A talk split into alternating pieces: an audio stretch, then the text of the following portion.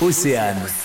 On n'arrête pas le progrès. Rebecca Deschères de l'agence APEF Lorient Lanester, spécialisée dans le service à domicile, organise une journée de recrutement ce vendredi 25 novembre à l'agence. Des postes en CDI sont à pourvoir.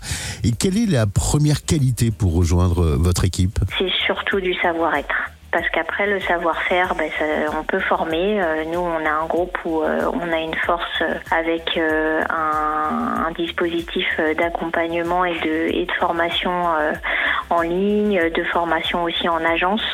Donc je dirais que le savoir-faire, ça peut s'acquérir, alors que le savoir-être, c'est un vrai sujet et, et c'est ce qui fait la force de, de, la personne en fait.